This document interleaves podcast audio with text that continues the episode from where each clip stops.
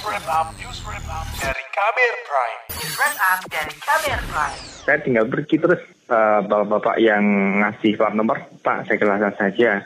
Nah, saya bingung, ah, maksudnya apa kok saya kelas saja? Oh gambar di atas kan ya, udah tanda buktinya. Saya kelasnya aja. Ya udah deh aku kasih tuh kalau itu benar-benar punggungnya di depan mata ya. Jadi dia minta nggak tahu itu biaya apa dan bilangnya seikhlasnya kan. Nah, itu tadi pengalaman AB, warga Depok, Jawa Barat, saat mengurus perpanjangan STNK dan pergantian plat nomor mobilnya beberapa waktu yang lalu. AB kecewa karena dia sudah mengantre cukup lama dan memenuhi setiap tahap proses administrasi sampai pembayaran secara resmi. Namun ternyata saat pengambilan plat nomor, ada oknum yang meminta uang tambahan yang tidak jelas untuk biaya apa. Saat itu Abe merasa terjebak, tetapi ia hanya pasrah saja memberikan apa yang diminta oknum tersebut. Dan aku sebenarnya lihat juga sebelum sebelum aku juga yang lain waktu itu juga diminta ya sama sama si bapak-bapak itu dari kelasnya si kelasnya ada ngasih berapa puluh ribu gitu lah. Dan belum ada yang uh, ketika diminta itu nggak ngasih, jadi semua ngasih. Nggak tahu apakah udah jadi budaya di situ ya. Berbeda dengan AB, Jesse justru mengklaim lebih baik menambah uang untuk jasa pengurusan surat-surat kendaraan bermotor daripada menjalani proses administrasi yang cukup memakan waktu. Warga Depok, Jawa Barat ini memilih membayar tambahan uang untuk biaya balik nama motor yang baru dibelinya tahun lalu. Selesai ngurus SNK kan mesti ngurus BPKB tuh, tapi karena ribet dan segala macamnya dan nggak punya banyak waktu luang buat ngurus itu akhirnya dapat tawaran lah untuk diurusin BPKB-nya tapi kalau nggak salah itu kita mesti bayar lebih. Kalau nggak salah itu 100 ribu deh kalau nggak salah. Nah itu dengan bayar 100 ribu itu kalau nggak salah seminggu tuh jadi. Nah katanya kalau kita ngurus ke poldanya itu bakal lebih panjang waktunya.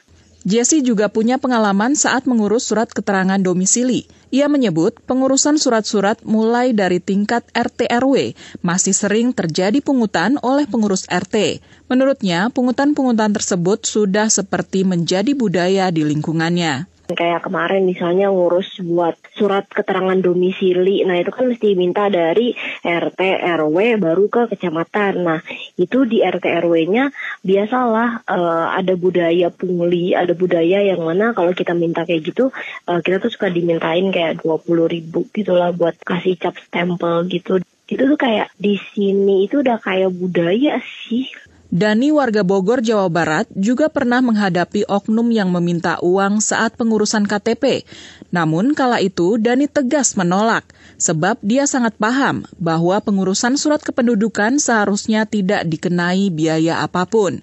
Hingga kini Dani lebih memilih mengurus sendiri semua surat-surat, baik surat kependudukan ataupun surat yang berhubungan dengan kepolisian. Ia rela mengantre dan menunggu, namun melalui proses administrasi yang resmi, dibandingkan harus membayar lebih banyak. Enggak sih kayak misalnya bayar pajak STNK terus sudah kayak gitu uh, bikin SIM kayak gitu eh memperpanjang SIM kayak gitu-gitu biasanya kan cales ya yang kayak gitu-gitu ya juga nggak ada sih gue selalu menolak sih kayak ya udahlah gue kerjain sendiri aja toh yang kayak gini mah bisa gue kerjain. Menurut Lembaga Transparansi Internasional Indonesia atau TII, Indonesia masuk urutan ketiga tingkat suap pelayanan publik tertinggi di Asia. Hal ini sesuai hasil survei Global Corruption Barometer atau GCB pada 2020.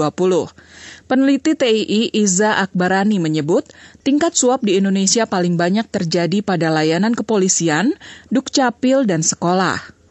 Nah, ini mengindikasikan bahwa uh, ternyata masyarakat kita itu masih uh, permisif terhadap suap ataupun suap yang memang diminta oleh petugas layanan dalam artian uh, itu juga termasuk dalam pungutan liar seperti itu.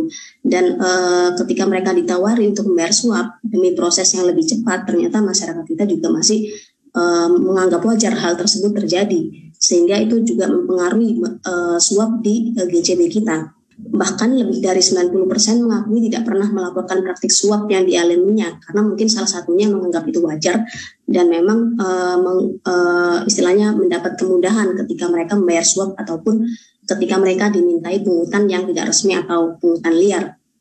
Iza mengatakan praktik suap masih sering terjadi karena beberapa alasan, mulai dari tanda terima kasih, sengaja diminta membayar jasa yang tidak resmi, hingga tawaran agar proses pengurusan lebih cepat. Demikian laporan khas KBR, saya Astri Yuwanasari. Kamu baru saja mendengarkan news wrap up dari KBR Prime. Dengarkan terus kbrprime.id, podcast for curious mind.